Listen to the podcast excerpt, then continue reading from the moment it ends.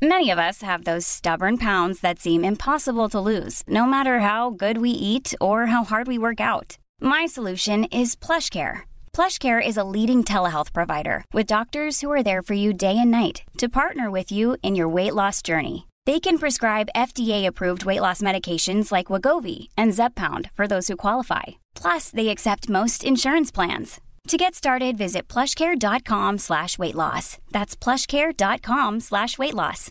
Imagine the softest sheets you've ever felt. Now imagine them getting even softer over time. That's what you'll feel with Boll and Branch's organic cotton sheets. In a recent customer survey, 96% replied that Boll and Branch sheets get softer with every wash. Start getting your best night's sleep in these sheets that get softer and softer for years to come. Try their sheets with a 30-night guarantee. Plus, get 15% off your first order at bollandbranch.com. Code BUTTERY. Exclusions apply. See site for details. Hiring for your small business? If you're not looking for professionals on LinkedIn, you're looking in the wrong place. That's like looking for your car keys in a fish tank.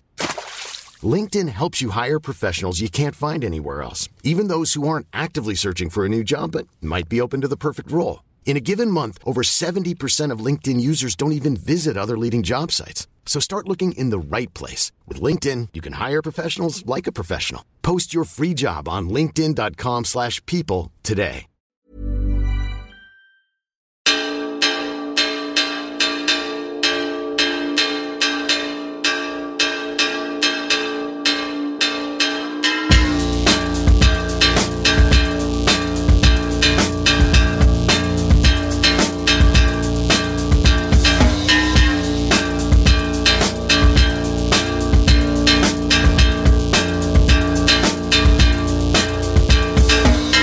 Hello, my name is Dave Hanratty, and there will be no encore. Welcome to episode 311. It's the 311 on the No Encore Music Podcast. Craig Fitzpatrick is in the Zoom window looking, wearing a nice red jumper this week. Yeah, and a red hoodie. I'm all red.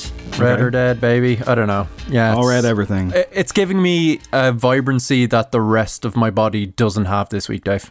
Good stuff. That's what I want to hear at the start of February. Spring. Where? Oh, I where guess do it's you, winter, oh, okay, th- you've answered the question. I was going to say, where do you stand on the spring beginning February first debate? I don't want to get into it. I, I- I think it's one of those ones. I, my now ex housemate Richard Chambers, because we just went our separate ways. We're all, we're, we're still friends. Don't worry, everybody. Um, he was adamant that winter doesn't begin until like fucking December. I think so. You know, Winter doesn't begin till December. Or did he say November? No, December. Yeah, yeah. Think that's that's his bag. I think I could be misquoting November him. is autumn for Richard Chambers. I think so. What the hell?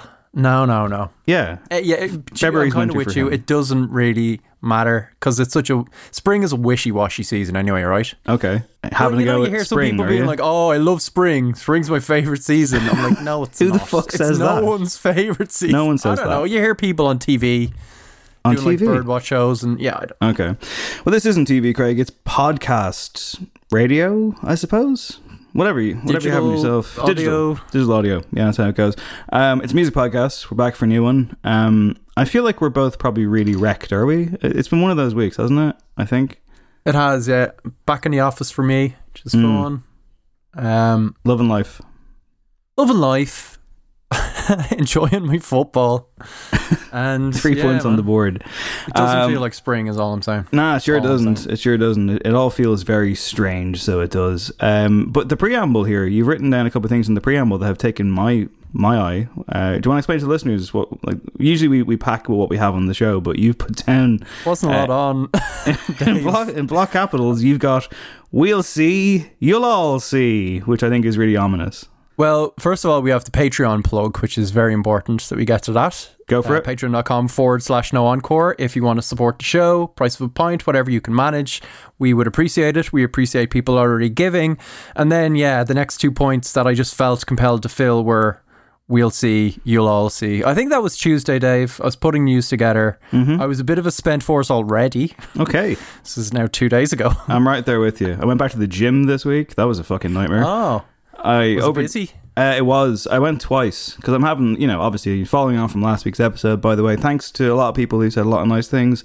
Do appreciate it. Um, still having a tough time shock horror. However, um, I found myself just being like, okay, I need to fucking do something, you know. So I went to the gym, and it was not amazing. But then, like, I went the other night after work, and it was like full of people, and I just kind of overdid it a bit. I ended up like, you know, I did like triple cardio, did like a run cross trainer. I was on the cross trainer at one stage and I thought about my dad and I started welling up with tears and I was like, this is amazing. I was like, and I, I at that point though, I was like, you know what? I don't care. I was like, I couldn't give a fuck if some, you know, Herculean godman or some, you know, insanely perfect looking woman comes around the corner and sees this. I'm like, it's grand. They'll just be like, I won't bother that guy on the machine. Let him at it. So that might be the new tactic. Just present I feel yourself. like people that go to the gym are in touch with their emotions. Just I'd kind of any so, kind of outpouring they welcome. Um, I mean, I haven't done like an exit poll, but maybe that could be on the cards. But um, I- so I, I, I, I I was trying to wrap it up, and I was like, oh, you know what I'll do? I'll go on the rowing machine. Now I have to clarify, I'm I not. was about to say, Yeah. I picture you on a rowing machine. I feel like that's your bag. I don't know if it's your like drumming background or something, just Sure. like seated but having you know immense power upper body wise. I you know. you have to understand that um, I'm I'm I'm currently. What if I thought about this? you have to understand that I'm currently not in a, uh, wonderful shape, and uh, I haven't been to the gym for a long time. So, going on the rowing machine was uh, perhaps a, a bad idea because after five minutes, I, I was like, "Oh God, I feel like I'm, I can't feel my legs." I was like, "This isn't good," and so like I literally was like, "That's enough for now." You know, that was a way of winding down, I suppose. And I just sat there for a second, and I just I sat there and I realized I was like, I actually can't feel my legs. I was like, they feel like complete jelly. I think if I stand up. I will collapse. And I was like, Collapse, that, yeah. I was like, that can't happen because like that will just put my self esteem further through the ground. And it's already pretty bad as it is. And I looked around. There's like So- you know again perfect looking people to my left, and I'm like, uh, they can't see this. Like like I'll, I'll never live it down. So I sat there for like. I Did just- you drag yourself out? I just kept, that like- would have been I just stretched out my legs for a while and I just kept looking around and then I was like I'm going to have to get up at some point. This is this is not okay. So I put my hand on the machine and I was just like, "Oh god, please, I'm begging you."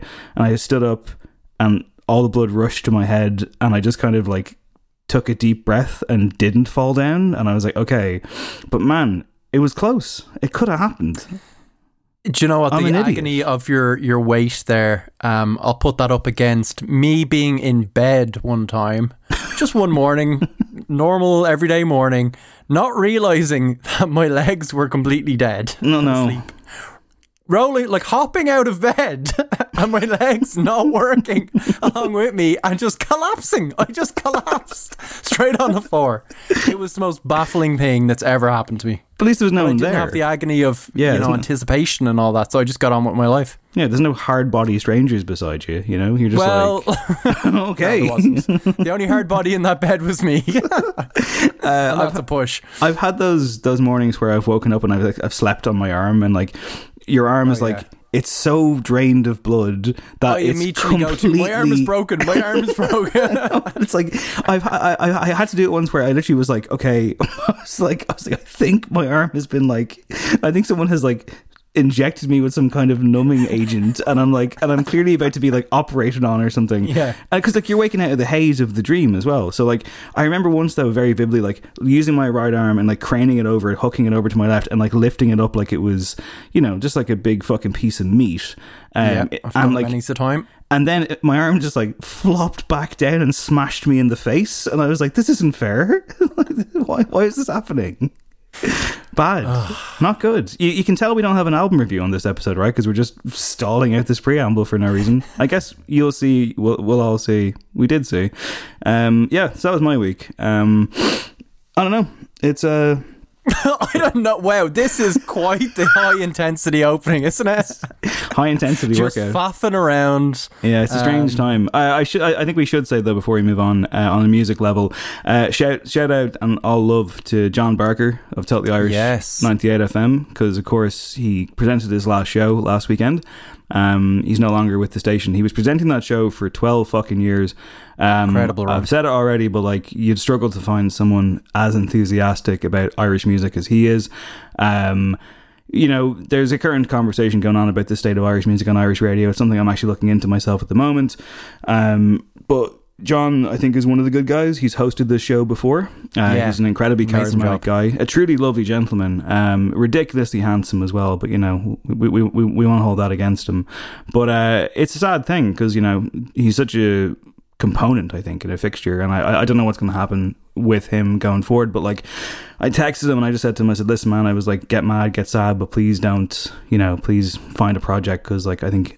I think you're too good for it. So, and I got to give him a lot of credit as well because like he opened up his his final show um with New Amusement, that song Jamboree by them. Yeah. A great short-lived Irish band, one of the greatest Irish songs I've ever heard in my life, and I hadn't heard it in a while. And as soon as I heard him play that, I was like, "You son of a bitch! That is the best way to start your last ever show." So, all love in the world to man. John. He's a great dude, and I'm looking forward to I, seeing know, what I was about next. to say, you know, when you're you're as good as him, like a new project will find him, but Mm-hmm. current state of Irish radio, yeah, that is the hope, but it's not always a given. Um, but yeah.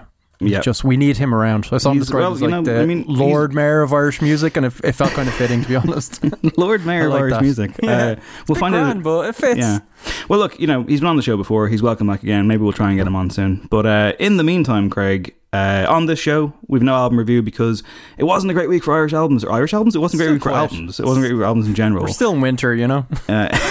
Depending on who you are. Uh, we did want to review the uh, Aaron Lewis album, lead singer of Staind, who's gone quite right. I believe we didn't we didn't want to go down that pathway.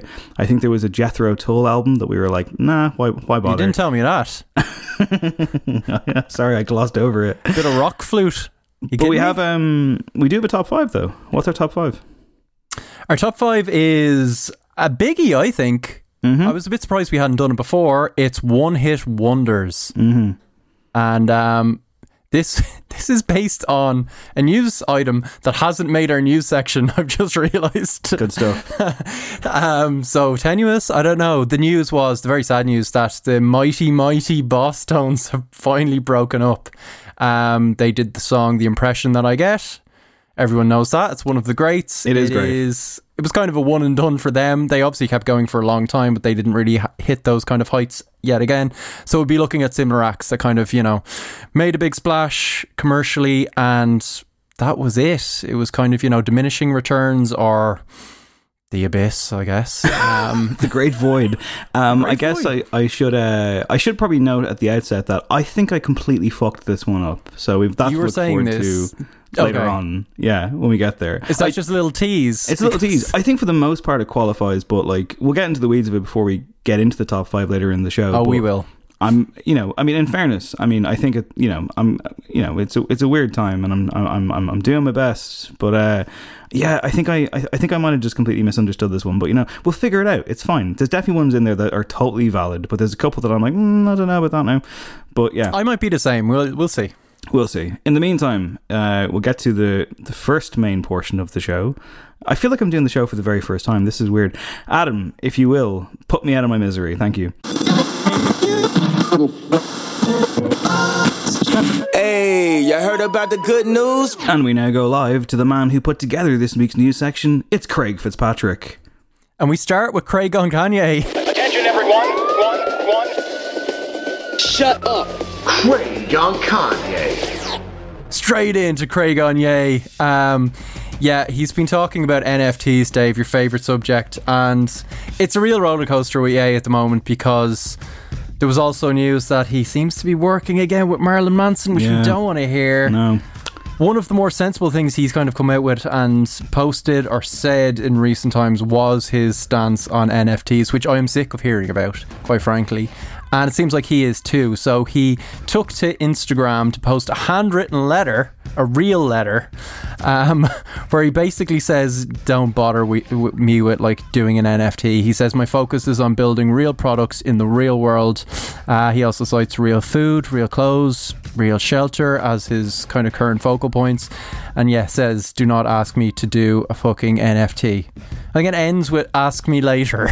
That upset me. Maybe we'll be yeah, Yeah, scolding him at some other point on this very segment. Probably that is the way these things often go. Mm. I'm right there kind of with him. I mean, Dave, have you done much reading on the non fungibility of tokens and I guess more specifically musicians now wading in?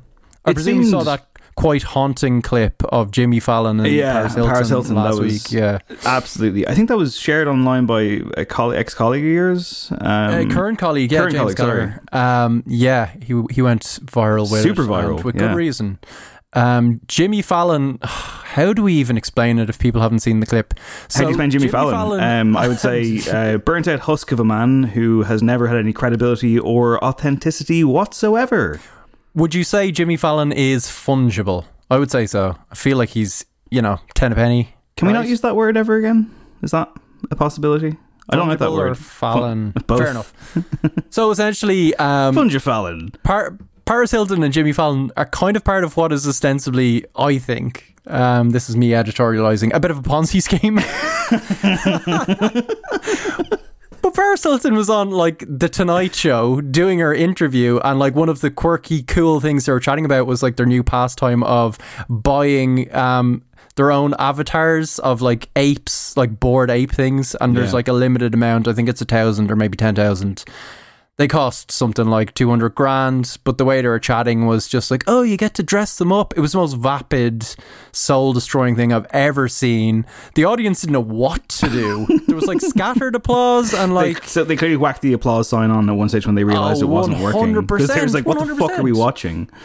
But the big what we were watching was like an infomercial to try and like boost up the the value of um, the NFTs they bought, which was very odd, and um, I would assume was in breach of something or other. I don't know if NBC's had anything to say about it, but yeah, that was the kind of latest in the line of this NFT nonsense. How do you feel about it, Dave? Uh, shoot me in the head with a massive gun. I fucking hate it. I'm sick of it. I hate that it's dominating the conversation to such a degree that it's no longer escapable. Um, it was almost wholesome for five seconds. If you recall last year, Craig, can you name, because we would have talked about it on the show, can you name the first major musical act who came along? I think it was the first time I ever learned of, of what an NFT was. What act last year released their album via NFT? Adam has his hand up and a big smile on his face. Can you beat him to the answer, Craig? He has, he has to type his out. You don't. You've got a microphone, man. It was our Southern boys. It was Kings of Leon. It was the Kings of Leon, and Adam has Yeah. also flashed up on the screen pretty quickly, so you both got it, and I hope you got it as well, listener. And you know what? That Kings of Leon album, by the way, I've actually gone back to it a lot more than I thought I would. I think that's actually not a bad album at all, but NFTs While are you're bad. doing CrossFit, I would imagine you've Yeah, yeah. changed, man. While I'm on the You're rower. a different person now. Yeah. Um, yeah, I, I, I just it, it it's not. I, I don't even want to devote too much time on the show to because it's everywhere. It's so boring. It's killing the fucking planet. Uh, it's a bunch of rich people being horrific. It's an unregulated nightmare. Uh, I, I, I think I mentioned I went to the cinema a few times recently, and like there's this ad in the cinema, and like and Matt Damon comes on the screen, and he's like. He's For like crypto, yeah. Throughout the years, mankind have done unbelievable things. We've gone to the moon, we've done this, we've done that, and now it's time to do this. And then it's like crypto.com. And I'm like, what the fuck is happening? Buy this, you know, John Terry endorsed picture of a monkey. That's what you want. and you too can go to the moon, yeah. Yeah. If this is the future, um, honestly, I, I think I need to go and live in a cave because I just, I think it's fucking gross. And I you think- can go. Yeah, go on, sorry. I was going to say, like, I mean, I, I really, uh, there's a real. I don't know enough about it, but I think it's a bad thing. I think it's dangerous.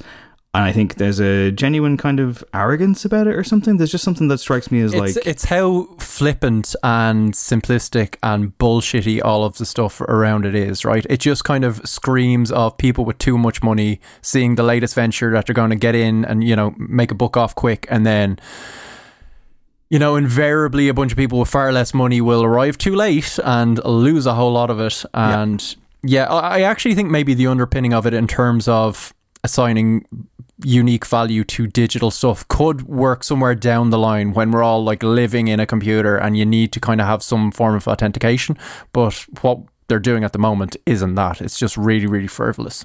well, uh, what about the metaverse, Craig? Is that frivolous or is that the actual future of where we're going for the rest of our lives? Yeah, so you could go live in a cave or you could go to a gig, Dave, in the metaverse because Roblox are saying it's going to be. do you know what? Actually, this quote from Roblox vice president and head of music. What is John- Roblox, may I ask? So R- Roblox is like a sandbox platform. Um, so it's a bit like you know. Have you ever played Minecraft? Uh, never have, actually, no.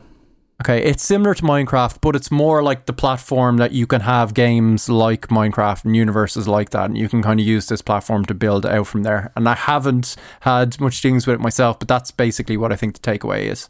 Um, if you know, if you're going back a whiles like me, it's kind of like The Sims connected to the internet. that is like my one point of reference. It's a good reference. The head, the head of music there is saying that um, artists will soon be able to launch and sustain successful careers virtually without ever having to play real life gigs.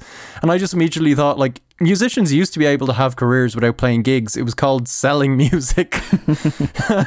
Whoa, getting political, Craig. I like it. I know, but now this Roblox guy is saying that actually what they can do is they can get into the metaverse and they can meet their virtual fans and they can chill and sell merchandise. I can't believe that these I'm sentences. paraphrasing here. I can't believe these sentences are coming out of your mouth. I can't believe that this is what we're talking about. I can't like like this is uh, something's up. Like th- like like something's maybe the last two years have just led to this thing where it's like we've been so inactive and we've been so trapped and we've been so you know just kind of uh, so much behavior to unlearn and just so so many difficulties attached with the pandemic. But now it's just like you know what? Let's just go fucking nuts. Let's let's hyper accelerate into every bad turn of the century sci-fi film you ever saw. And uh, you know I'm not I'm probably not doing my bit to save the planet but this seems wildly irresponsible on top of everything else I'd be up for wild irresponsibility if, like, the experience seemed good. Do you know what I mean? I think I Sure. got a track record of that, Dave. Um,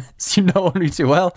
But every time I see footage of like some quote unquote rave that's happening in the metaverse, it just looks like the most bull. Like graphics wise, it's turn of the century, as you said. It just looks like the worst thing I have ever seen in my life. And the biggest gig so far in Roblox was by 21 Pilots, which doesn't um, do their case any real favors. I'm not seeing this becoming a proper thing. Like, it's, think at the start of the pandemic and lockdown, and you know, streaming gigs was a nice novelty for a week.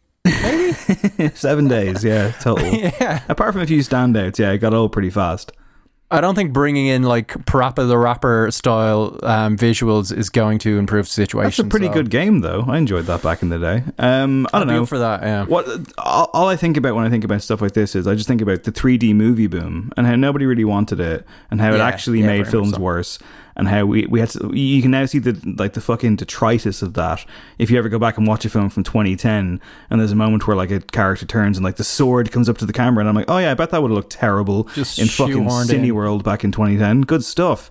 Um, yeah not for me man. Um, is there anyone out there in the music world though who is trying to do something better would you say? Is there anyone that that's I'm glad you've asked, Dave, um, because the answer is Weezer frontman Rivers Cuomo. that's always the answer Listen, he's built his own streaming platform, um, which I was going to say Neil Young could kind of flock to, um, seeing as he's left Spotify, but actually it's completely reserved for Weezer. It's Weezify, Dave. He Is this actually a thing, or is this just a This joke is- headline? This is actually a thing. I read the story this week, and it's an actual thing. Um, so this is basically based on the fact that he has done a tremendous amount of demos over the years, written, uh, you know, Bob Pollard level of songs. It's just an unhealthy amount of output from Rivers Cuomo, which we know all about. And there's been kind of more traditional releases of his demos for years and years, but it just hasn't gathered them all together. So what he's done is created a Spotify like player for all of his demos from 1975 to 2017. There's close to 3,500 demos. You can you can download this on like your Apple Store or through Google Play. Get the app, follow curated playlists, create your own playlists. And Rivers says he made the app himself. It took him all of last year to make it, and he hopes we enjoy it.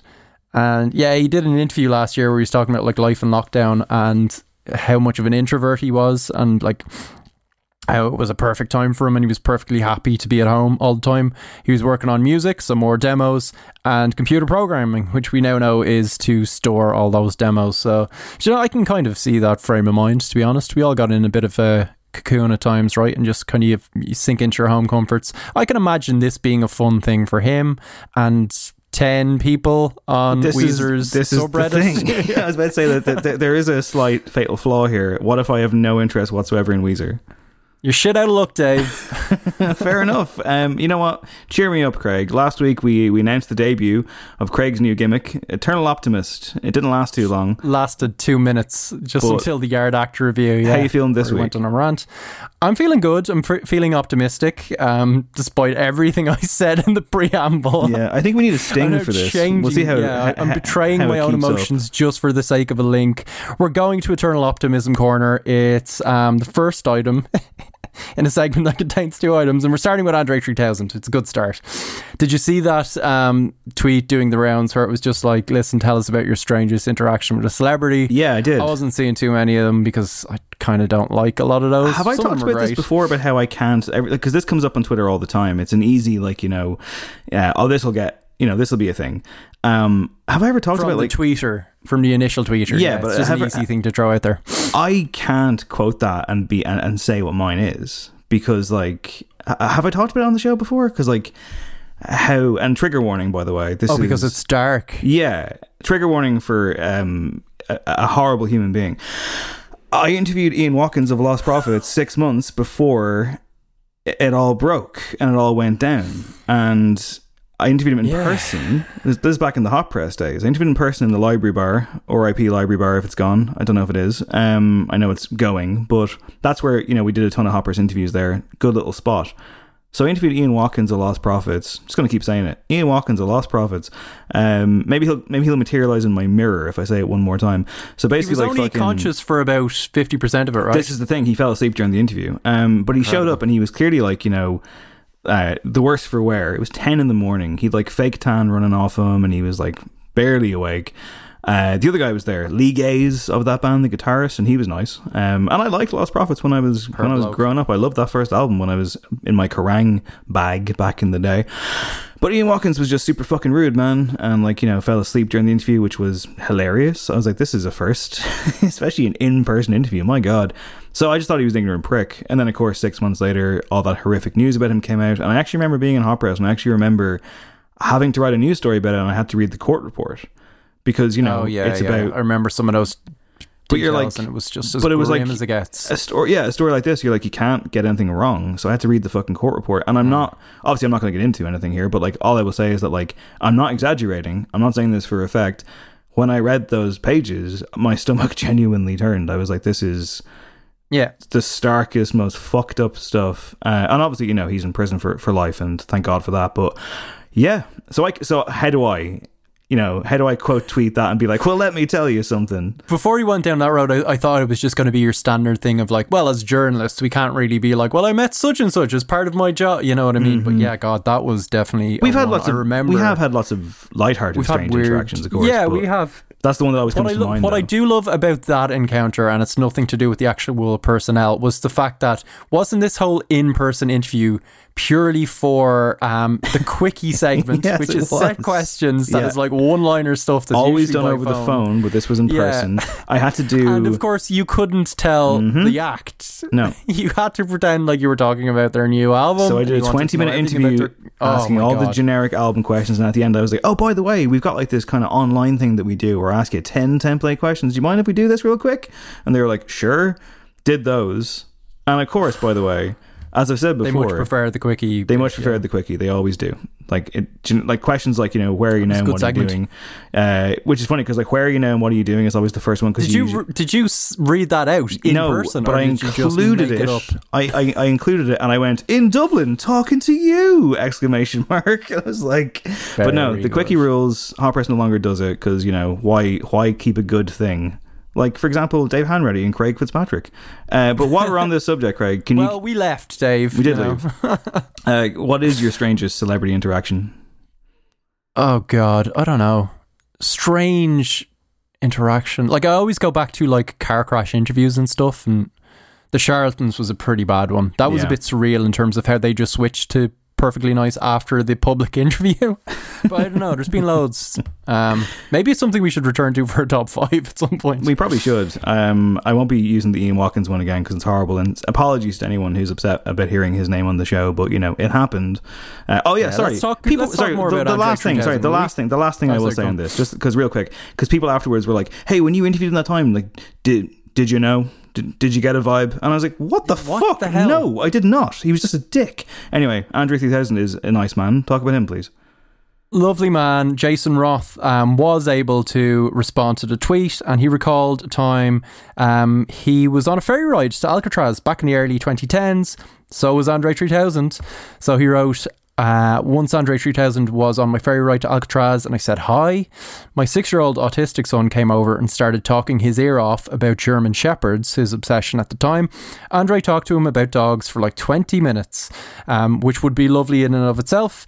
But then Roth went on to say that they exchanged numbers. And four years later, he got a text from Andre 3000, um, which he then shared the screenshot of. The text reads Hi, Jason. I was searching for a name and yours popped up. I remember our cool encounter on the bo- boat.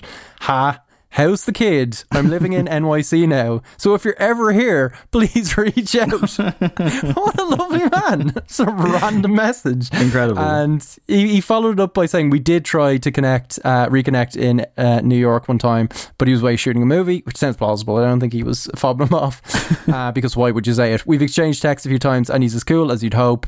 And then he just talking about the picture. He says, My son was too shy to take a pic with him, but I couldn't resist. So, yeah, um, Andre 3000, who by all accounts seems a very um, shy kind of guy.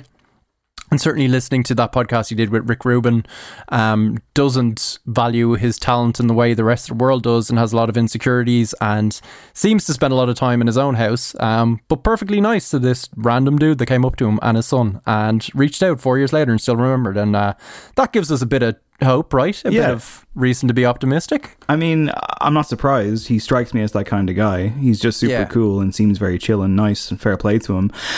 Uh, I did notice, I did see this doing the rounds on Twitter, and I did. I scrolled into it and I, I, I scrolled down, and the, and the first, the top reply or whatever was someone being like, you're, you're sharing this private moment that you had with him. This is not cool. How dare you do this? And I was like, this is amazing. I was like, Twitter just finds a way every fucking time, no matter what it is, to just find the poison within. Unbelievable. Imagine getting annoyed about that. Like, Getting annoyed about a ferry ride to Alcatraz with Andre 3000. yeah. Will we go to item number two and lift our spirits once again? Go for it, man. Well, it's congratulations to Rihanna and ASAP Rocky to go full radio mode. This is only this. I mean, this is big news for them. It's getting a bit tabloidy. It's big but news yeah, for the world, They're having, they're having a baby. Baby Fenty, I think, was the um, trending hashtag. I can't believe I said that sentence. But yeah, there was um. Rihanna unveiled. I'm re- I'm reading this. I'm reading this. Rihanna unveiled her baby bump via an open coat accessorized with a chain as the pair walked around New York together. It was very tasteful, actually. I thought it was a good kind of unveiling. She was wearing very And- distressed jeans. They were like like super level of boot cut. They were just completely enveloping whatever shoes she had on. It was bizarre. But it's Rihanna, so it's fine. She can do whatever. Like it's no problem. Yeah, and there was a lot of like gemstones going on and stuff. It seemed like a very expensive get up for a, a wintry walk, but um, I guess it worked. And God bless them both. I don't know what more to say. It's God it's a good thing. both. Dave. It is a good thing. Um, I mean, like I think Turned peop into my some people are pissed off because they're like, you know, where's the fucking album? You know, I guess we're Oh, not getting really? that now for a while. But uh, fair play. I think that whatever human being they bring into the world could be the most beautiful human being in the history of the world. So that that's going to be terrifying. That is very true. Like yeah. you're talking about two of the most beautiful people walking the planet. You're like, fair play to you. It's well done. I'm glad that you, you I- know, saw what you, like what's right in front of you. Yeah, of course. You're unbelievable. I did see. Um, so am I. I, I didn't. I didn't see the people getting annoyed about the lack of Rihanna albums. Oh, no they're out there. by the way, that Rocky's been releasing stuff because people don't care quite as much, which is fair. Um, but I did see people throwing around rumors that Drake had unfollowed some boat directly after the news. Uh, Drake, of course, is. Um, he was he was linked to Rihanna for years, or certainly there was that whole award show thing where he made it clear that she was the love of his life, and um, yeah, unfollowed both of them. I'm not. It might have been a huge coincidence, and you know we're getting into very schoolyard stuff, so we'll just leave that where it is. Well, I Vulture magazine, uh, which I think is a New York Magazine arts section, uh, put up. They were like, guess how much it cost to buy one of the photographs because there was a professional photo shoot and like. It's the, the photos are available on Shutterstock. So if you're an agency or you're a publisher or you're a company and you want to use the photo, if it's not part of your subscription, you'd have to buy it individually. So they bought one photograph for their website and wrote an article about that. It was just like, guess how much this cost. So how much do you think one photograph from the Rihanna ASAP Rocky pregnancy unveiling photo shoot costs to download? Dollars. Um, just for usage uh, in like a journalistic capacity, Yeah, yeah. Like the featured image on a news Uh, story. Twenty grand. No, no, actually, surprisingly, a lot less. One more guess. Oh, okay. Um, f- three grand. Fifteen hundred dollars for one Oh, photo. fifteen hundred. That's okay. That's actually fine, I suppose. is- yeah, But like you know, I suppose. It's not going to stop other people around the world It's- just screenshotting it and using it and you know hoping that no one comes after them and somebody will because you know that's what happens. Um, I did see there What a was way to close Eternal Optimism Corner there, Someone will come after you because that's what happens as we move on to yeah. another news story. Yeah, Oh yeah, did I throw one in? I think I threw one in. Did I?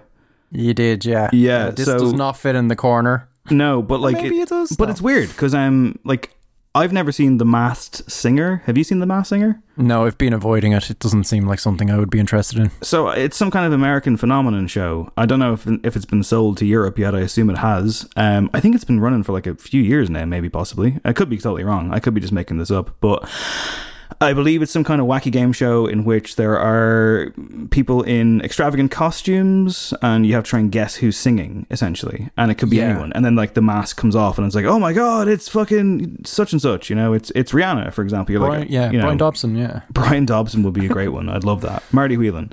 Um, but like, I guess they get all kinds of celebs on there and stuff. But the new season, I think, has yet to air, or certainly this episode has yet to air. But Deadline this week, Deadline Hollywood had an exclusive story that unmasked on the show in an upcoming episode set to air, I think, this month.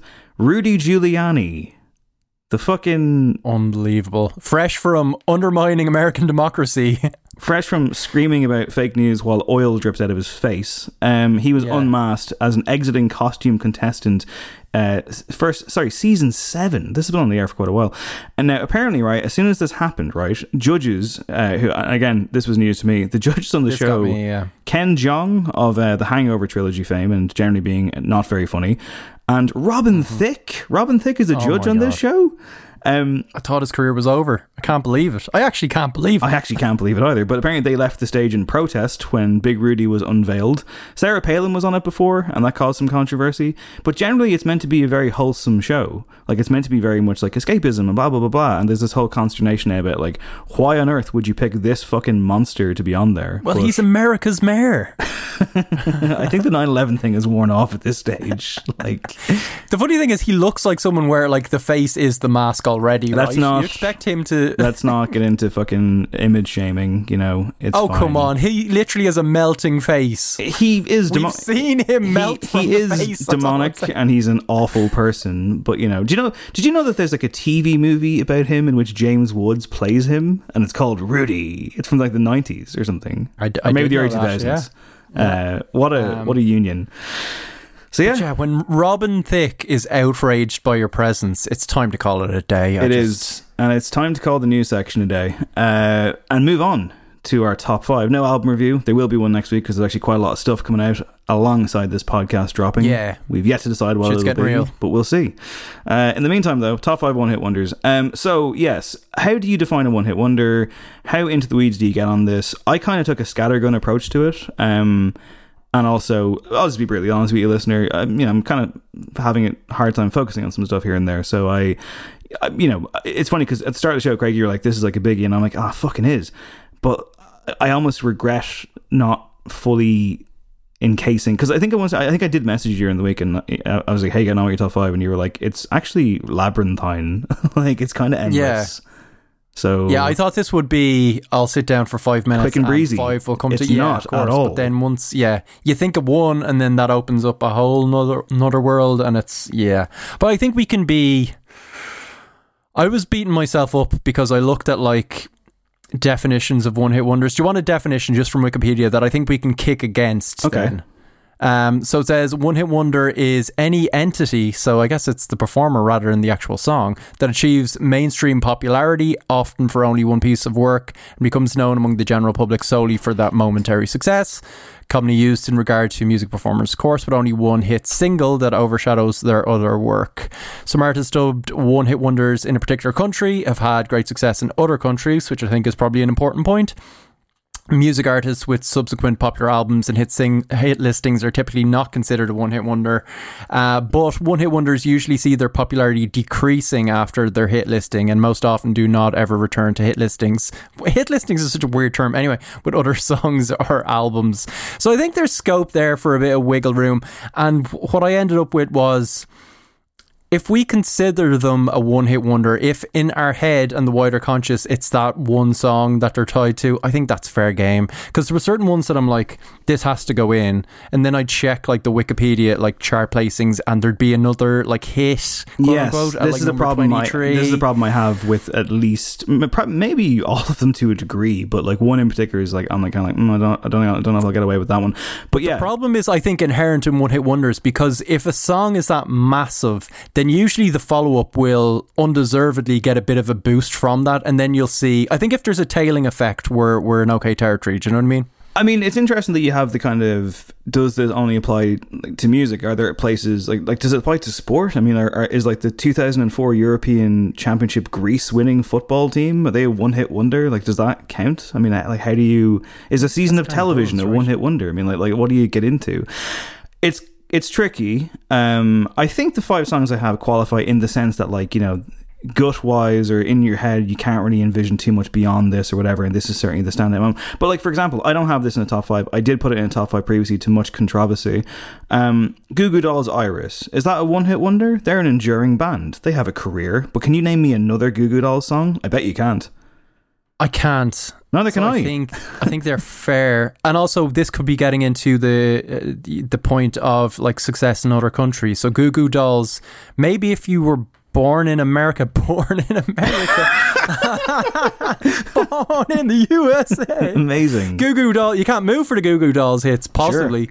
But I think over here, the only one that travelled is that particular song. Yeah, and I think yeah, we're naturally becomes a one-hit wonder. We're here, yeah. naturally coming at it from the point of view as like two Irish blokes. You know, if Yeah. it didn't come over here, with It's an- all about our experience. sure. Well, it usually is. listeners know that at this point. Yeah, well, look, I'll try I and- did enjoy. Uh, I was going to say I did enjoy like listening to one hit wonder playlists, and there was a lot of songs in there that I was immediately like, these don't really count. Mm-hmm. But um, it was a nice kind of w- without the kind of album to be listening to. It was a weirdly dissociative thing. Okay. just putting on a playlist of one hit wonders. Did you you- get that thing of like you get kind of your entire world gets exponentially more ironic if you're moving around whilst listening to one hit wonders because it feels like you're in a movie where they're ironically using some like like I went for a run during the week, right, with one hit wonders on, and I was like running across the road and a car didn't indicate properly and like made it very difficult for me. I had to kind of swerve in between two cars. And I kind of went, oh, for fuck's sake. And your man kind of like waved at me, and it was a whole fucking thing, right? But all this happened as I was listening to Sugar Sugar by the Archers. I was hoping it would have been like. clearly just a scene in a movie where your man kills me or something. I was hoping it would have been And, like, as I'm lying on the floor, like my headphones are still playing. Uh, sugar, sugar, or I was hoping to be like, you know, like Deep Blue something, or like. "Doop, boop, boop, boop, boop, Yeah. One hundred percent. This guy's getting out of his car and getting a baseball bat from the back of his boot or something like. I recommend it though. It was good. Okay. Um, yeah, I think ultimately it's what you make it, isn't it? And Yeah. there's uh, one quick question before we go. Did you have a moment where you were like, that's definitely one hit wonder? And then you discovered, oh no, they've loads of other singles that did well. For example, I really wanted to have like, Yeah. I, I would love to have had Boyz II Men's End of the Road, but they did have other hits. Um, because like that's the one you they would have been to. too. They would, yeah. For me, Boyz II Men, I would see as more enduring in people's Yeah. consciousness. Probably a good way to think of it is, and not all, not all. I'd say a lot of the ones we have in here won't follow this. But if you think of, if you can remember the song name before the artist, that's probably a good steer. Okay, even if they did sell quite well. That's not bad Yeah, no, I yeah. I, I have some ones like that. I think even in here, and I, I threw some out. Yeah. Um, I really wanted to include um, Cameo's. Word up. Oh, great one. I had the clip, and it, like we, I think we we need to hear the clip just at this time of the year. But actually, Cameo were pretty goddamn successful, and they Mm. did another song that like had 30 million views. I'm like, okay, I can't, I can't, I just can't. Dave. I was uh, I was super confident that uh, Bone Thugs-n-Harmony's Crossroads would have been perfect for this, but it turns out they had loads of number ones, and I was like, oh bollocks! I was like, I love that song. I know. But look, I know. You know, we'll get there. We'll get there. How about I kick it off with a really obvious do it. one? Here's a really obvious one, but the reason I picked it is because I think people don't like this song, but I think it's great. Here's my number five. You know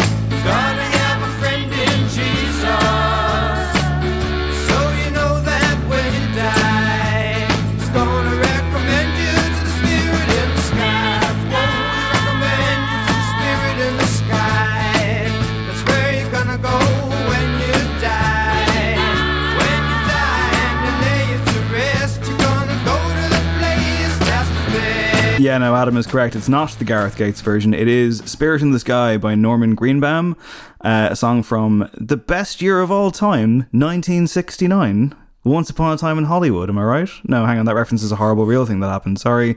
Um, hell of a song, though. I think people hate this song for some reason. Uh, It's one of the earliest examples, I think, of like, you know, one hit wonder, one of the biggest ones ever. It's massive. Um, I mean, it's cheesy as fuck. I get it. Maybe it's a bit naff. Maybe it's a bit too inescapable from like the Gary Glitter style of guitar and Oh Jesus! yeah. disco beat and all that kind of stuff. But I think it's a nice wholesome tune. Uh, I think it got a bit of a new lease of life when it was used in what superhero movie, Craig, in 2014. 2014. I think I checked out already. So think about it. This kind of song would have been ty- like typical of the kind of songs across the soundtrack, and that was somehow seen as revolutionary. yeah, Guardians of the Galaxy. It was Guardians of the Galaxy. Um, but back in the late '60s, Norman Greenbaum wrote this song. Um, in I have to be honest, man, something of a cynical fashion. There's a 2006 interview he did with the New York Times, and he told whoever he was talking to that he was inspired to write the song after watching Porter Wagoner, don't know, singing a gospel song on television because like this song makes several religious references to Jesus, but Norman Greenbaum is Jewish.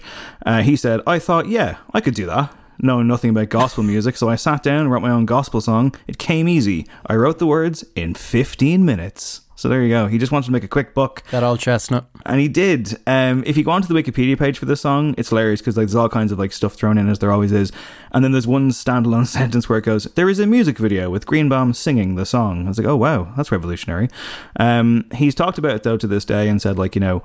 Uh, it sounds as fresh today as it was when it was recorded. I've got letters from funeral directors telling me that it's their second most requested song to play at memorial services next to Danny Boy. So yeah, I don't know how that goes down. Give me this Probably over Danny Boy. Probably better than falling slowly, I would imagine. But uh, what are you going to do? um, yeah, I think this is a bit of a belter. I, the Gareth Gates one doesn't really exist for me. I, I, I- didn't get sucked into that whole thing. I think it was for charity, so who cares? But uh, yeah, I don't know. I, I think that this, is, for some reason, like isn't like regarded uh, as any kind of you know critical darling gem. But I think it makes its case pretty well. I think it's fun, and I'm fine with it. So when Sugar Sugar finished and I I was past my altercation and I kept running, um, Can You Dig It by the Mock Turtles came on after that, which just instantly that song is ruined by whatever ad it was. I think it was like a Carphone warehouse or Eircom kind of thing. I, w- Can my first thought was dig it? Vodafone, but it's probably like Carphone Warehouse. Yeah, someone like that. Eircell, Eircell. according to Adam. So yeah, that that that works. Um, and just a nothing song, nothing player. Um, and then the next song that came on was this, and I was like, oh yeah, actually, it took me a few seconds to recognize it as Spirit in the Sky. I really enjoyed the music. I was like, what did it remind me of at the time? Uh, that kind of lengthy intro, very vibey. It was on a kind of par with like a sweet emotion from Aerosmith or something. I was like, this could go in many different directions. And then the tune itself is maybe a little sweet, yeah, and kind of upbeat and like George Harrison on a spiritual buzz. But I think I think it was quite influential. I think the music of it's good. I think this is a good choice. And then I think the song after was "Don't Worry, Be Happy" by Bobby McFerrin, and I was like, I'm definitely going to be killed to this. what a fucking But, um, what a run you had there. I mean, that's I know. kind of terrifying. Yeah. Yeah, I enjoyed it. I was kind of living in the moment. And um, I'll tell you, Dave, one song that has me living in the moment this week is my number five. That standing link, just unbelievable. Yeah. Yeah. So this is some late energy um, that like threw everything into turmoil. It was a late inclusion. Um, it was a recommendation from my sister. And I was shocked that I immediately took it on board and was like, yeah, it has to go in. I surprised myself. Here it is.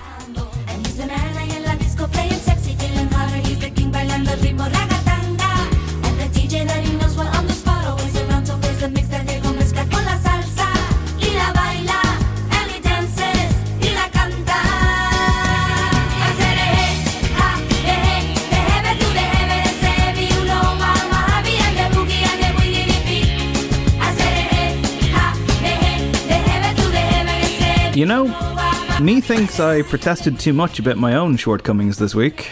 Well, listen, this is definitely a one hit wonder. Yes. Can't fight me on that one. It It's qualifies. Las Ketchup. It's the Ketchup song.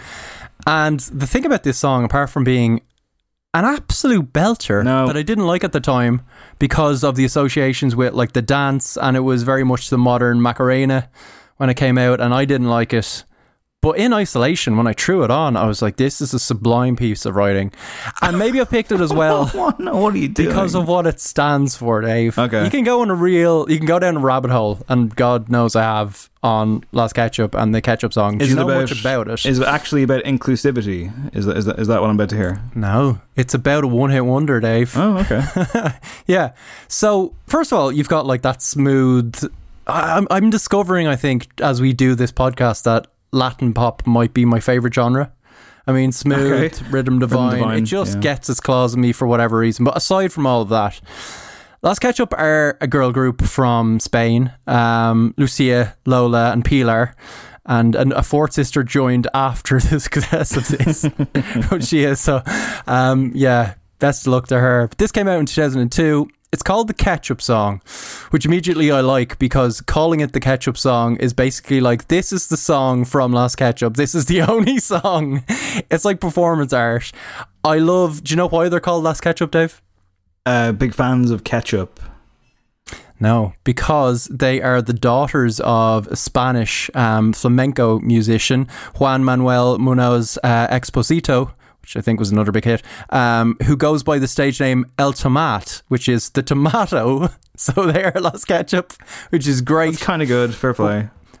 what this song is this is actually spanglish right and a lot of this song is actually gibberish including the chorus which i was like what is this reminding me of and what it was reminding me of was another song i was considering including which invented hip-hop dave you could argue about that possibly but rapper's delight by the mm-hmm, sugar hill mm-hmm. gang right? Amazing. which was like a big one-hit wonder late 70s this song interpolates the I think the kind of stuttering cadence of the chorus to Rapper's Delight and it's meaningless gibberish as if a Spanish person was trying to do Rapper's Delight because the story behind this song is a guy called Diego walks into a nightclub knows the DJ goes up to the DJ and wants him to play Rapper's Delight this one hit wonder but he doesn't know the name of it so he starts singing it in gibberish so it just full circle, Dave. It's just it was meant to be a one hit wonder. It went to number one in like 13 countries, sold over 7 million copies. And also, also continuing down the rabbit hole, it started a satanic panic in Mexico, most definitely. But yeah, there was this whole thing around it of a rumor being spread that it was a devil worshipping song because back in 2002 chain emails were still a thing and a chain email went around which broke down the lyrics and concluded that the song was about a love affair with Lucifer which was Diego and there's literally you can go on websites where they break down bar by bar the nonsense lyrics and how it actually is about welcoming the devil into your heart and the original Spanish title of it is um w- weirdly phonetically to do with being a heretic. It gets super dark. Uh, the girls have never commented on it. Um, maybe they made a pact with the I devil. was about to say they can't. hit. Yeah, they're not allowed. And yeah, that's that's my number five. And I will say, like that, you've got that surf guitar underneath it. The melody is incredible. It's it's like an Andalusian uh, sound of the underground. I think you could give this to Nelly Furtado or like Shakira, and it would be hipster's choice. Just get rid of the dance and the Macarena stuff. I'm on board with this song, man. It's got it all. Okay, I gotta give it to you. I was gonna Thank you. challenge you hard and be like, "Is this not just a fucking novelty song?" But I mean, you know, the the nightclub story is cute. If I don't know if it's strong enough to be compelling enough to write a song around, but the Satanic Panic thing got me. Um, and you've it's got a definitely point. a novelty song, but I think there's a place for that, and I wanted, you know, a bit of that spectrum of one hit wonder. not too fond of them. I mean, like uh, you've got to be, you you've got a point. You've made a very convincing argument, and I do agree with you that if if, if a Nelly Furtado or a Shakira or whoever uh, took it on, it'd be a different story. I mean, like you know, it's not quite the same thing, but I have said for years that like. There's a Cheryl Cole will.i.am song called Three Words that I think is actually quite good as like an oh, ice Oh, yeah. cold pop song. And I've always maintained that if it was by like, you know, Bon Iver and fucking I don't know, Yeah. Lady Gaga, it'd be like this is redefining what a pop song is. And don't get me wrong, it's probably like a three star pop song, but I quite like it. Fine, you've you've convinced me, and I'm going to Thank you. change the mood quite significantly now. So the assignment here's one of the first examples of me probably failing to misunderstand or failing to understand it. Um, we this isn't the best and worst. This is like songs that we think are good. Um, however, you know me, I like to challenge that viewpoint on occasion. So I've picked a song that is a one hit wonder. That's clear. It might be terrible, but it's a pop culture moment, and I think I think I need to confront it, and I don't know when else I'll get the chance to do it. So here's my number four.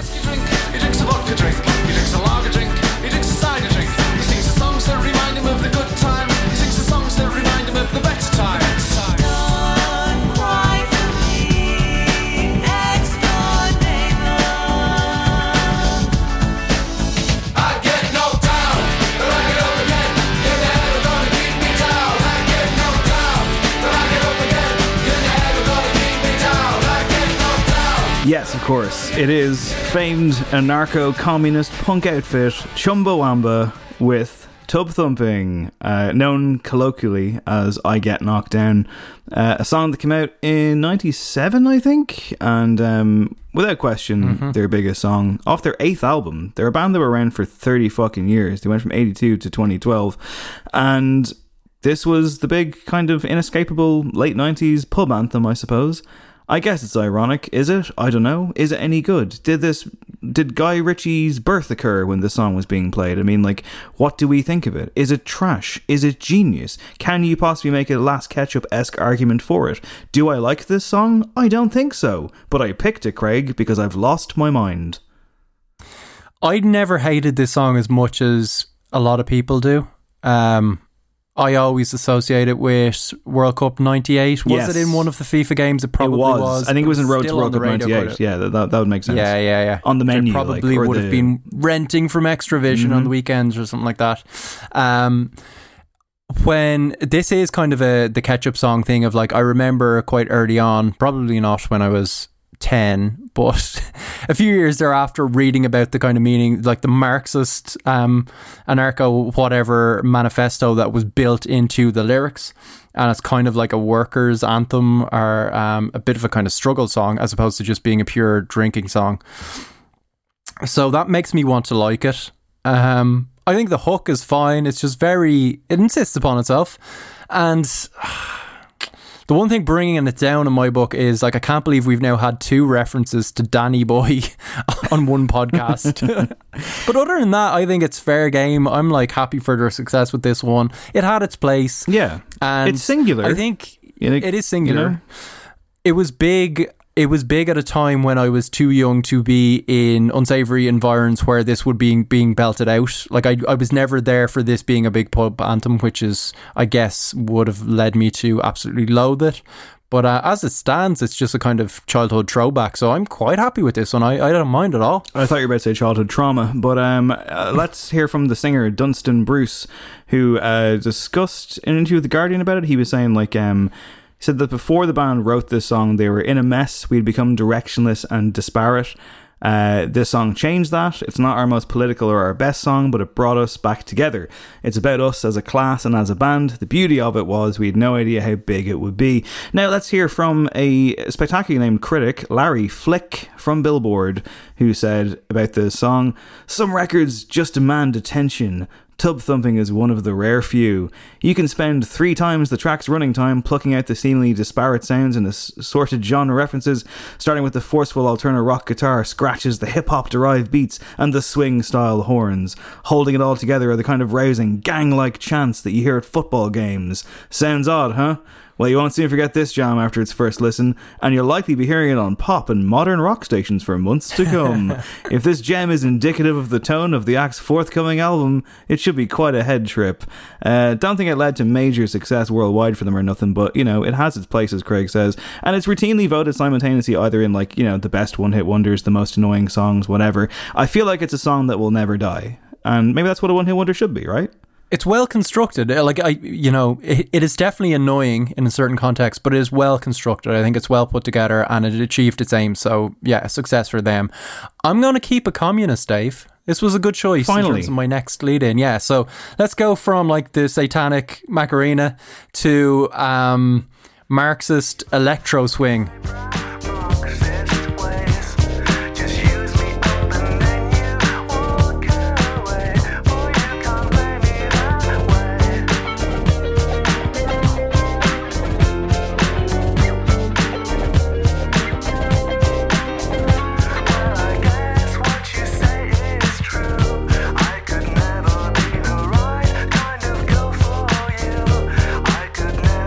Yeah, it's White Town. It's Your Woman. It's from 1996. I think blew up in 1997. And White Town started as a band, the kind of band that would support Primal Scream and seemed to be maybe going places. And then the band left, and um, the founder remained, who is uh, Jyoti Mishra, um, who is a self-proclaimed radical kind of feminist, um, communist, Marxist, uh, super interesting guy good for an old interview. He doesn't get interviewed too much anymore, but like you can go on um, early 2000s websites and see like GeoCities style things where people emailed him questions and he gives good quote and he makes good song. This was like the one hit he had.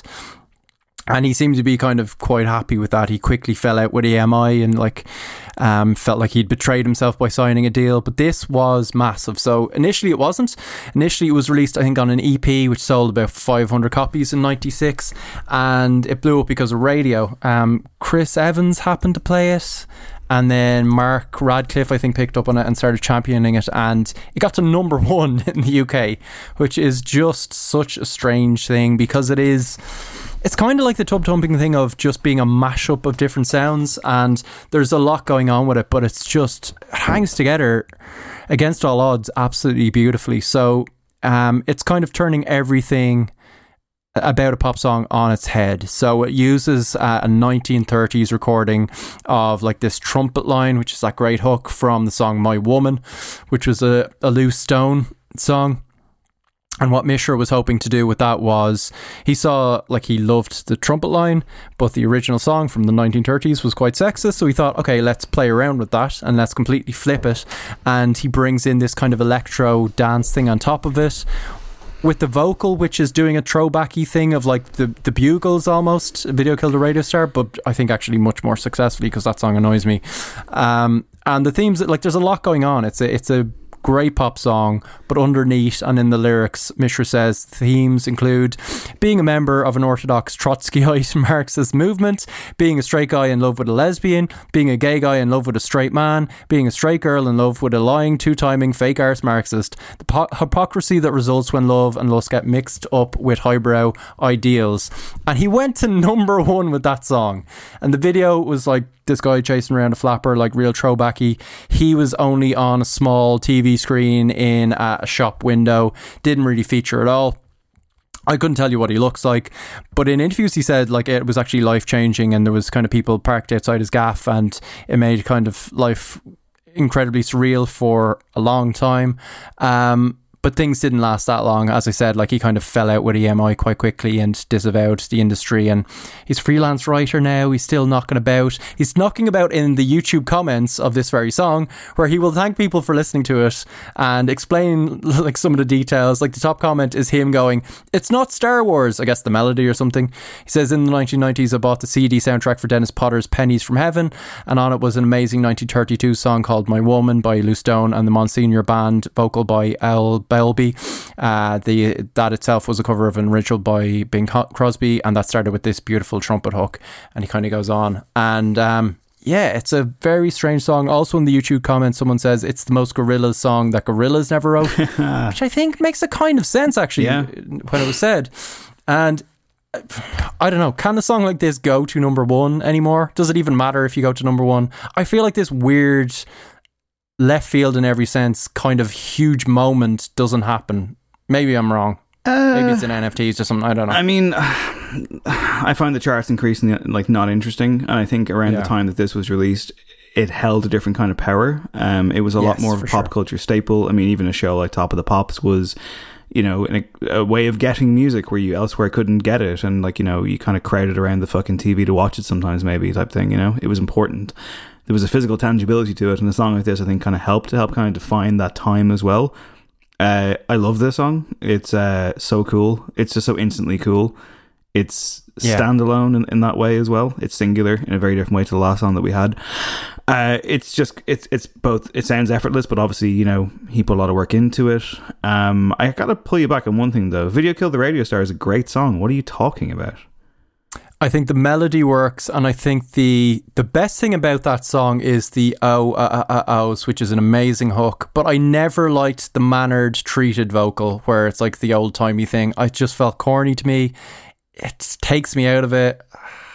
Do you know what I mean? Sure. All the ingredients are there, and then it's spoiled. It's just, it's just, I don't know. It's a Marmite thing for you say me. the band were called the Bugles. I always thought it was Buggles, but I've no. Probably is Buggles. I think it's Buggles. But like, isn't it? Isn't a bugle like if you're playing a bugle? B U G L E. I thought it was two G's. Or maybe there's two G. Maybe there is two I think G's. it's just I don't know. Buggles. I've never actually heard it say, said out loud. I don't think. Oh, well, we can definitely agree that the Presidents of the USA version is obviously a superior vintage. But um, yeah, this song rules. Nicely done, Craig, and nicely of its time as well. So this is where I run into trouble because like my number three choice here is like, I mean, and I was challenged on it even in work today by someone who was like, "No, hang on, they've also got this song which was pretty big." So this is a tricky one. Like, do I do I go with with what I have, which is technically not a one hit wonder, but it's the only song I kind of I associate with them, and it was certainly their biggest international hit. And it's not like it was a number one either. So Let's go with it. how about we go with it? And if you disagree with it, I have a fairly rough backup I could maybe go with. So Adam, hit that number three.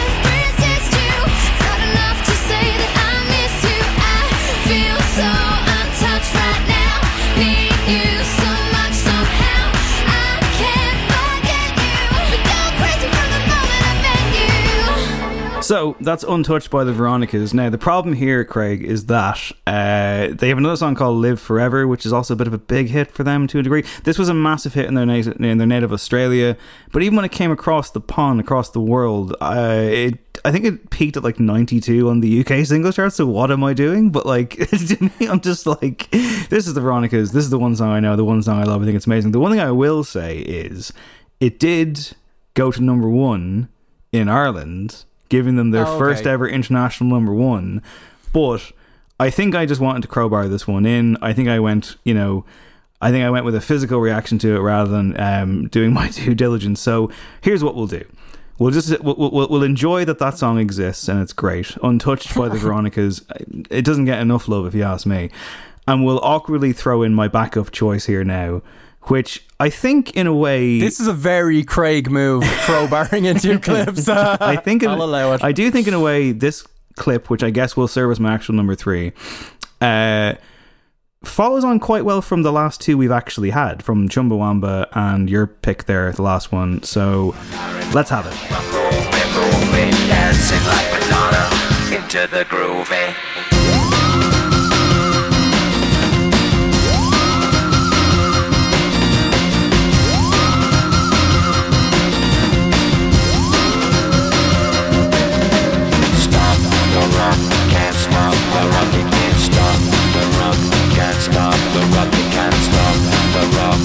can't stop the rock, you can't stop the rock, can't stop the rock. So that's uh, Apollo 440, and the song is "Stop the Rock," which I'm also pretty sure was used in a FIFA game. I'm almost Yeah, definitely certain it was. was. If it wasn't, that'd be Yeah. a real oversight by EA Sports. 2000, I think. That would- This is a 1999 song, isn't it? it? Is Summertime for Humanity? I think it is. I think it, I think it might have been in Gone in 60 Seconds starring Nicolas Cage. They did the theme tune to that terrible Lost in Space reboot, I think, unless I'm having a weird brain thing here and I'm just mixing it up.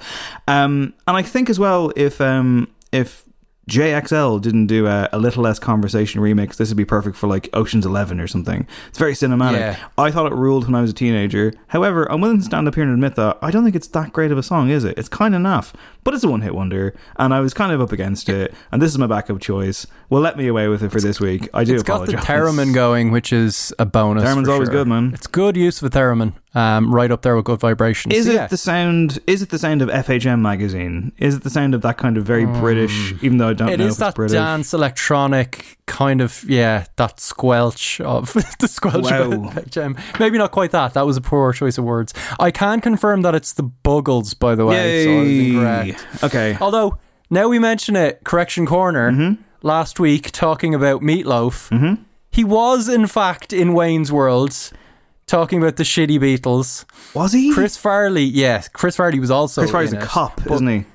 Chris Farley is a security guard who is um, suspiciously helpful. Do you remember he gives them like loads of information? Oh, yeah, You're like, sorry, no, wonder, he's- will this be a plot point later? yeah, on? he's a cop in Airheads. Damn it! Yeah, fuck. I, I did think I got that wrong, but look, look, it was uh, you know, there was a lot going on. So I am There was a sorry to all going on. involved. And I apologise to the Buggles as well. Good. And here's my number three, which is the this started after a heavy night of drinking. For you, This song, not the podcast. James Di Salvio woke up face down on a lawn in West Hollywood with a serious headache. He asked himself, "What the hell am I doing drinking in LA?" Sun in my eyes when Mike came over with a script surprise. A mafioso story with a twist. A two-wrong fool, Julie Newmar, here to get your ass out of bed. He said, I'll explain it on the way. But we knew nothing.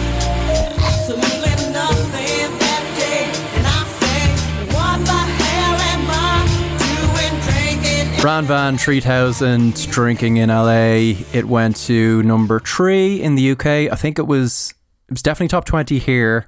Um, and yeah, had lesser success in the US. But Bran Van 3000 don't know a huge amount about them. They're a Canadian electronica collective by all accounts. Um, this was their debut single back in 1997. And yeah, it's it's still just incredible to me. It kind of feels like Hair of the Dog in song form. It's just that ennui of just being out and thinking I'm making a waste. Uh, you know, I'm just kind of wasting my life. What am I doing? Um, but getting kind of back on the horse and being in that haze of like I've got nothing to do today. I have a few beers with mates, and that is to me drinking in LA.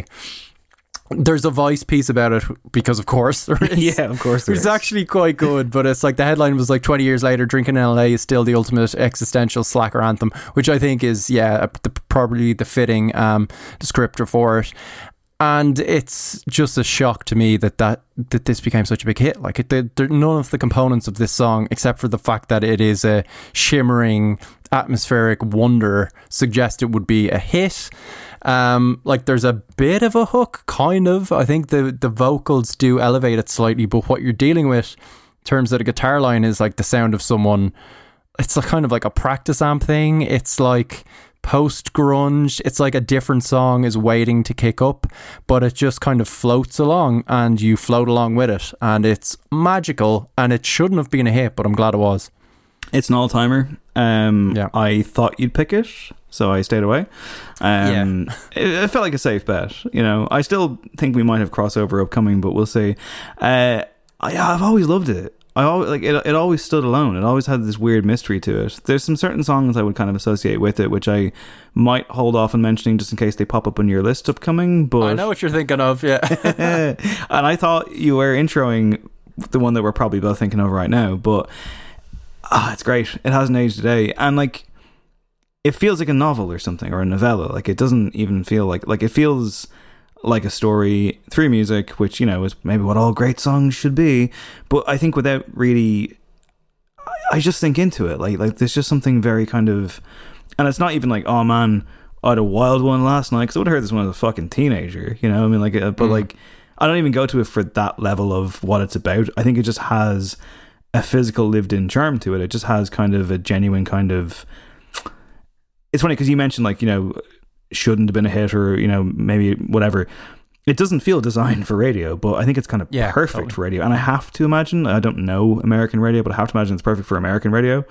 I mean, obviously, it Well, starts off it with has- that kind of ident. yeah, but I was going to say.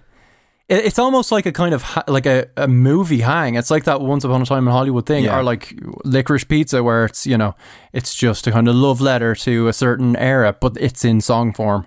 Um, so just make more songs like this and less films like Licorice Pizza, I guess, or do both. Have you, you have you seen Licorice Pizza? It's good. I have, yeah. I I loved the experience of it. I had a lot of questions about the central relationship. For that I was anyone who hasn't seen the over. film or know what we're talking about, Craig, can you describe what's going on there? Um, a 25 year old woman is having a platonic relationship with a 15 year old in um, San Fernando Valley back in the 70s, and it's very PTA, and it's like his love letter to the area he's most associated with. It's I think it's him trying to do his um, Once Upon a Time in Hollywood. I think he saw that film and was just like, I want some of that because it's this, from the soundtrack to just the way it's shot. It's beautiful. I enjoyed every moment of it, but I didn't quite know what it was trying to say. I'm, I think I'm still turning that over my head, and that might be the mark of a great film, or that might be it kind of missing the mark. I'm not. I'm still not entirely sure. Yeah, and like there is a massive debate about the age gap and how is Yeah. this is this basically is he basically presenting some kind of pedophilia or whatever? And I'm not going to get into that or whatever. I will say that my take on it was that. Uh, number one is the 70s, Buckaroo. Uh, number two, um, these are extremely flawed, quite dislikable characters by the end of it, really. And I'm just kind of like, Yeah. it's about making mistakes and the folly of youth and whatever. I'm not looking to get into a fucking, you know, op ed think piece about it. I just thought it was decent, you know, it's grand. But yeah, I don't know. I'd argue that this is. Great performances. Yeah, I, I, I think, you know, if, if pushed, I'm picking Bran Van 3000 over it, though. This is better. Oh, 100 percent. 100%. Uh, number two for me is a belter. Let's go. Crack the 40 open, homie, and guzzle it. Cause I know the weed in my system is getting lonely. I gotta take a whiz test to my PO. I know I feel cause I done smoked major weed, bro. And every time we with Chris, that fool rolling up a fatty. But the Tanqueray straight had me.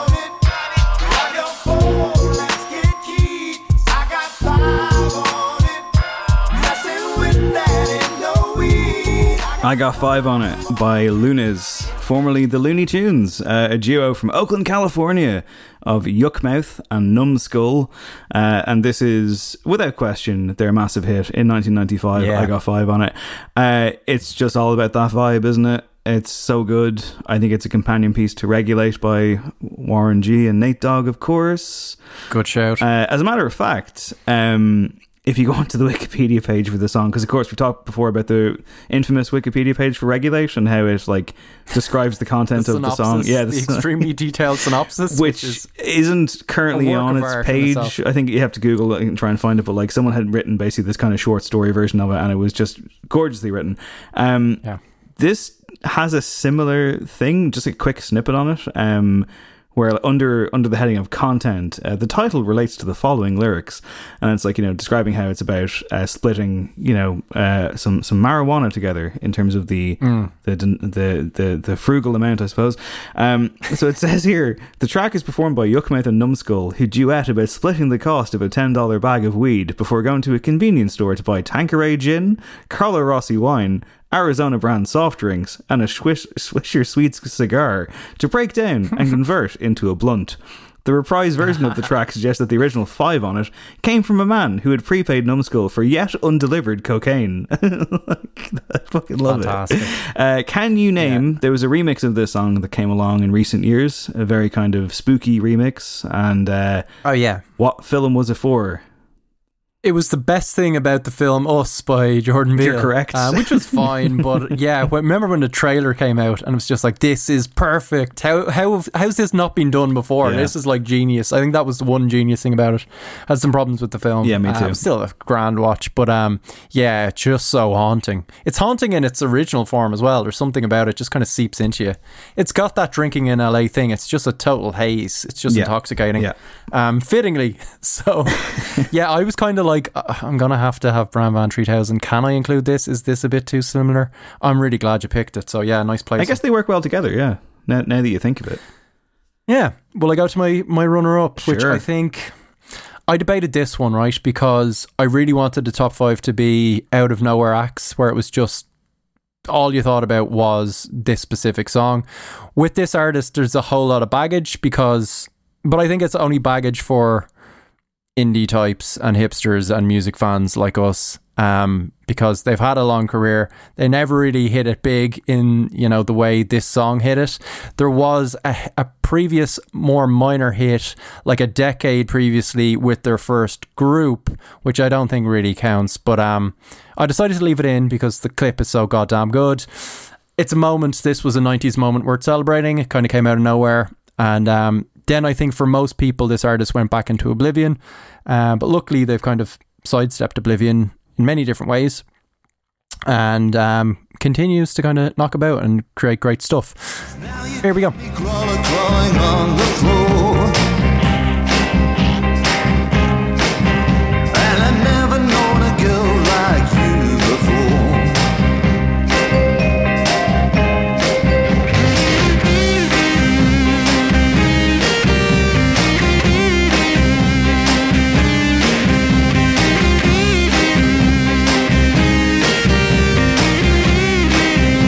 Edwyn Collins, yeah. Um, the Scottish David Byrne, if David Byrne wasn't Scottish to begin with. And it's a girl like you.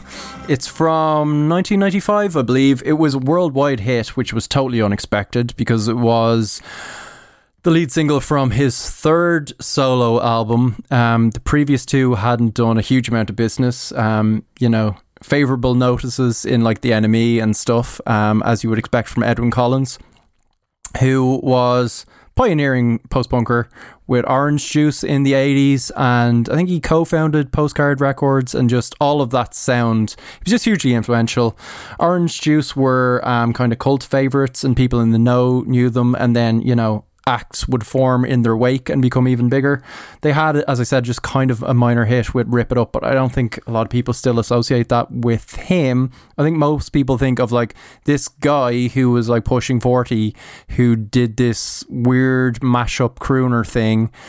This very odd love song with the amazing fuzzbox guitar and um, the drummer from the Sex Pistols playing the vibraphone um, Paul Cook, which is cool. It was like his ode apparently to Iggy Pop, which I didn't know previous to um, doing a bit of reading for this, but makes total sense to me because it's both got a kind of grandeur about it and a lushness and the orchestral stuff, but a real sleaziness. Um, so yeah, it just I guess captivated people and it went huge right around the world. It was number four or four or five in the UK um, but was big in the US as well. And I guess this is probably the only one um, he's known for in the US for sure. And then I don't even think it was diminishing returns thereafter, the second single from the record, but there's no Wikipedia page on it essentially. Um, so yeah, but Edwyn Collins kept working away, and of course he had health troubles um, in more recent times, which he overcame um, quite magnificently, and just kept making incredible art. And he's won an Ivor Novello, Dave. Oh, there you I mean, go. I mean, give it up. as if it was in doubt. You know, that's the that's the capper. Uh, I've always adored this song. I always will. I think again, a, lot of these songs feel singular. Maybe that's again, maybe like that. I'm, I'm I'm figuring out a very obvious thing here in real time, but like. Yeah, Yeah. this song, like very few songs can challenge this one. Um, I definitely saw it in a bunch of movies. I think in the mid '90s. I think it's in Empire Records. I think it did travel It into a bunch of a bunch of American films. Uh, it's just so peerless, isn't it? It's so cool. And again, kind of Twin Peaksy, maybe. Well, yeah, it, it has that kind of. it's a nod back to the 50s, right? But it's updated, so it totally fits into the Lynch universe. Yeah, for sure. The Lynchiverse, yeah, um, that kind of Orbison thing, that kind of Chris Isaak thing. I didn't pick Yes, Wicked Game. exactly. Is Wicked Game a one hit wonder? It might be. I didn't pick that. I thought about it, but I thought about it, then wasn't uh, did Baby did a bad bad thing that was kind of a hit. Yeah, I feel like he had yeah. a few songs, maybe uh, not on the scale. I think we could have made the case for it, but yeah. Again, you get into the weeds, but seriously, Edwyn Collins, girl like you, uh, all timer, and a very Craig pick for sure. Uh, Oh, yes. number one for me um, is Craig adjacent. I think certainly because there's a cover of this that popped along at a certain point uh, amidst a mysterious artist. But it's time. It's time to go back to to the summer of the late nineties, and you know, just, just soak up the sun. Let's go.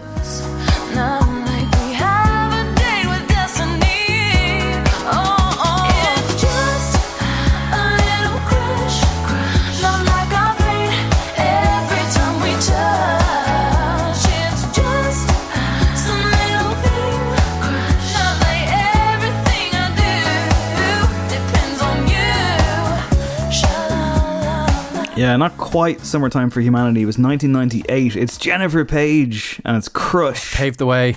Paged the way, you could say. Although that's not her real could. surname. You Craig. could. You could say that. You shouldn't say that because it doesn't work. Uh, it's not her real surname though. Her real surname apparently is Scoggins, which sounds like I don't know something like a doctor would diagnose you with, and you'd be like, "Oh no, it, Oh, he's got the Scoggins. I'm sorry, yeah. it's Scoggins. There's nothing we can do.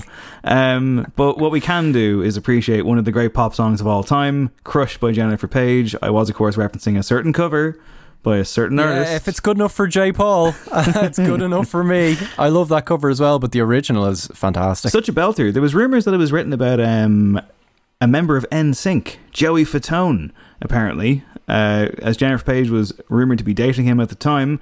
However, she told Disney Chat that they were never in a relationship. The rumor started as they used to run into each other at the same concert and TV shows. One day, she was given a Superman ring as Fatone collects Superman stuff. Apparently, he said it was her engagement ring. Weird. What isn't weird though is this song. Uh, it's just kind of a perfect pop song, isn't it? Like it's all it kind of needs to be. Uh, a, a top twenty staple for quite some time around the nineties. Uh, I think it's pretty great. Uh, and so does uh, my new best friend Larry Flick from Billboard magazine. I'm going to bring him back in here now for some weird writing that he wrote. Good old flick. He said that Paige Nee Scoggins succeeds in the nearly impossible task of oozing smouldering sensuality without resorting to typical groans and moans. Instead, she uses her notably flexible vocal range to convey the oh, emotion of the tune, quickly soaring to lilting high notes and then dropping to the lowest point of register to accentuate, accentuate within the space of several seconds. It gets worse. He says, as a result, mm. she breathes a refreshing intensity into the song that renders oh, it far more sexy than it would have been had she simply taken the easy route. Fortunately, this talented new artist is giving a substantial song to work with. This guy sounds like he's from the 20s, and I'm not into it. I Uh, retract my good old flick. bad old flick. Uh, great old song, though. Crush. I think it's long standing. Uh, I think it works perfectly. And I must say, when it did pop up as that uh, J. Paul cover, I think all of us were like, oh my god, what a fucking inspired choice that was. A really cool cover Yeah. of an amazing song that will live forever. That's a man with taste. and that's uh, a very good that's choice. my number one. I didn't expect that. Did I don't you know not? Why? But just no, it just it didn't uh, really enter my head Okay. um, over the week. But uh, a really great song. Can I ask you a question? yeah, go on. when you were putting together your top five uh, when you were working on the show did you did you look ahead and think about how we'd be recording l-a-t-e or this week what? It only works if you picked a certain song for number one that i think you didn't pick did you No.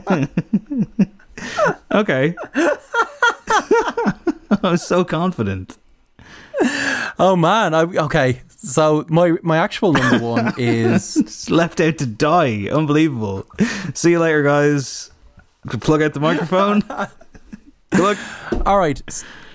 So here we go. Right. Um.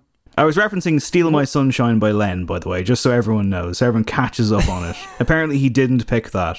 I would have bet my house on it. Good thing I don't own a house, and I never that was- will.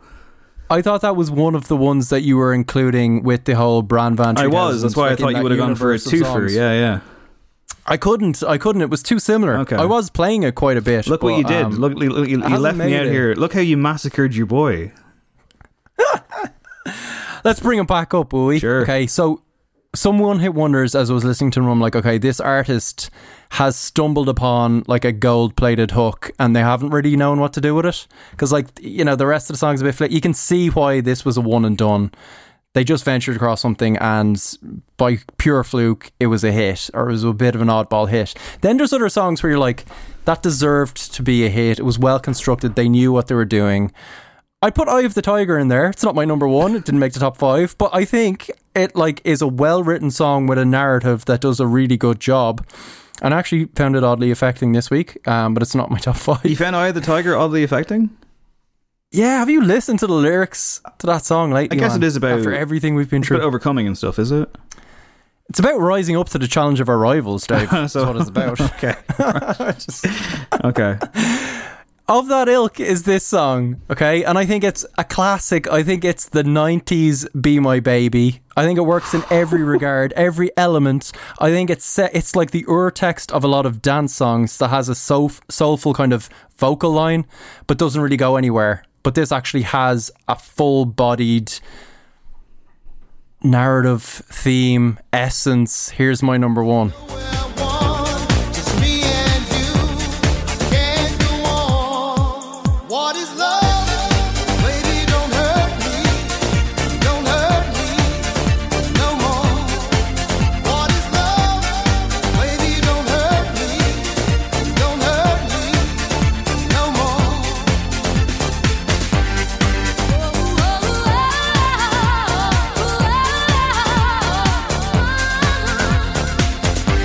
You know, I almost got emotional during that intro, Craig, and with an intro I thought you really had to deliver at the end of it, and boy, did you.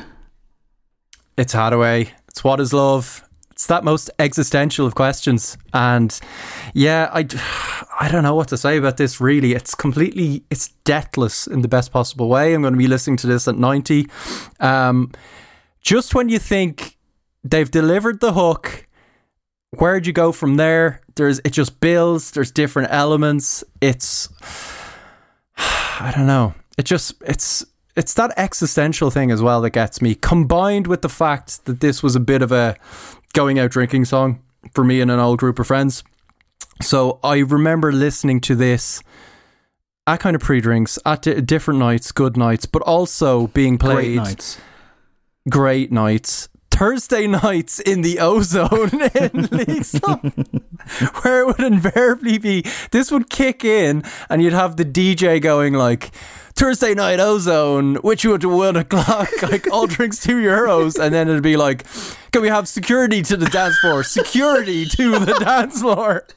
so that is like totally inextricably linked with this song, um, which was a hit for Haddaway, who is um, from Trinidad originally, um, calls Germany home as well. Um, grew up in the States for a bit as well. Is huge in Germany. So this is one where you could have been like, I don't know. He's had a lot of success in Germany, but I do feel like the lists needed an artist who was big in Germany. Definitely, That is yeah. to me kind of the definition of one hit wonder. Okay. Um, there was a follow up single I think called like Life or High or something like that, which actually was a minor hit, but it was that kind of it trailed off from there. And certainly, I don't know any of hi the rest of his stuff, but yeah, just the vocal really gets to me, man. It just works. Every element is a hook, twists and turns.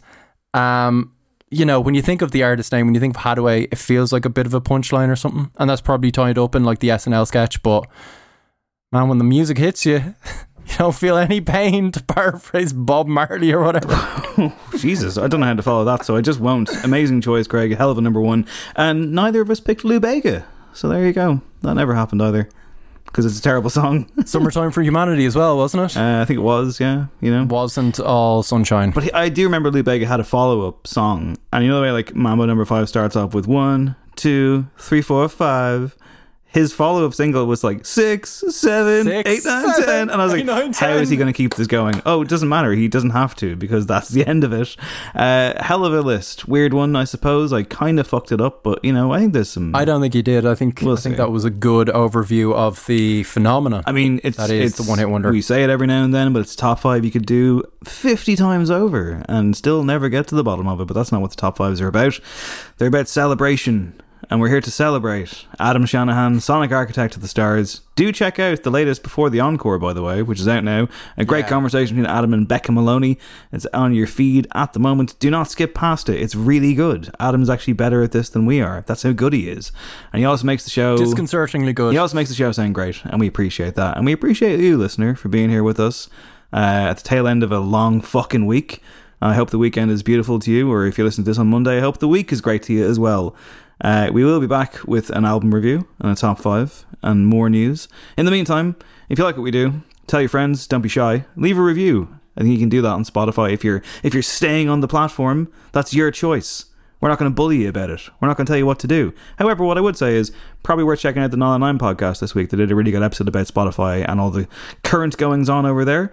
It's patreon.com slash no encore if you love the show and want to support us. Always welcome. Thank you to everyone who does. And for now, my name is Dave Hanratty. His name is Craig Fitzpatrick. This has been No Encore. There will be no encore. And uh, yeah, have an amazing winter. It's winter. Bye.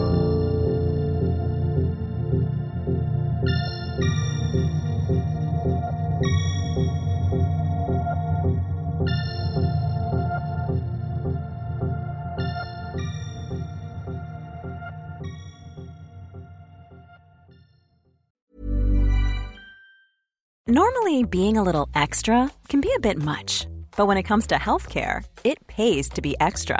And United Healthcare makes it easy with Health Protector Guard fixed indemnity insurance plans. Underwritten by Golden Rule Insurance Company, they supplement your primary plan, helping you manage out of pocket costs without the usual requirements and restrictions like deductibles and enrollment periods. So when it comes to covering your medical bills, you can feel good about being a little extra. Visit uh1.com to find the Health Protector Guard plan for you.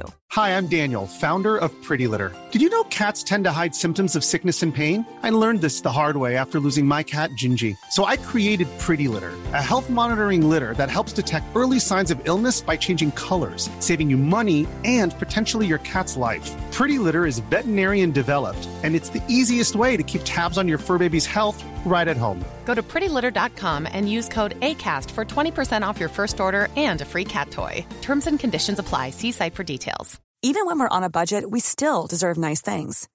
Quince is a place to scoop up stunning high-end goods for 50 to 80% less than similar brands. They have buttery soft cashmere sweaters starting at $50, luxurious Italian leather bags, and so much more.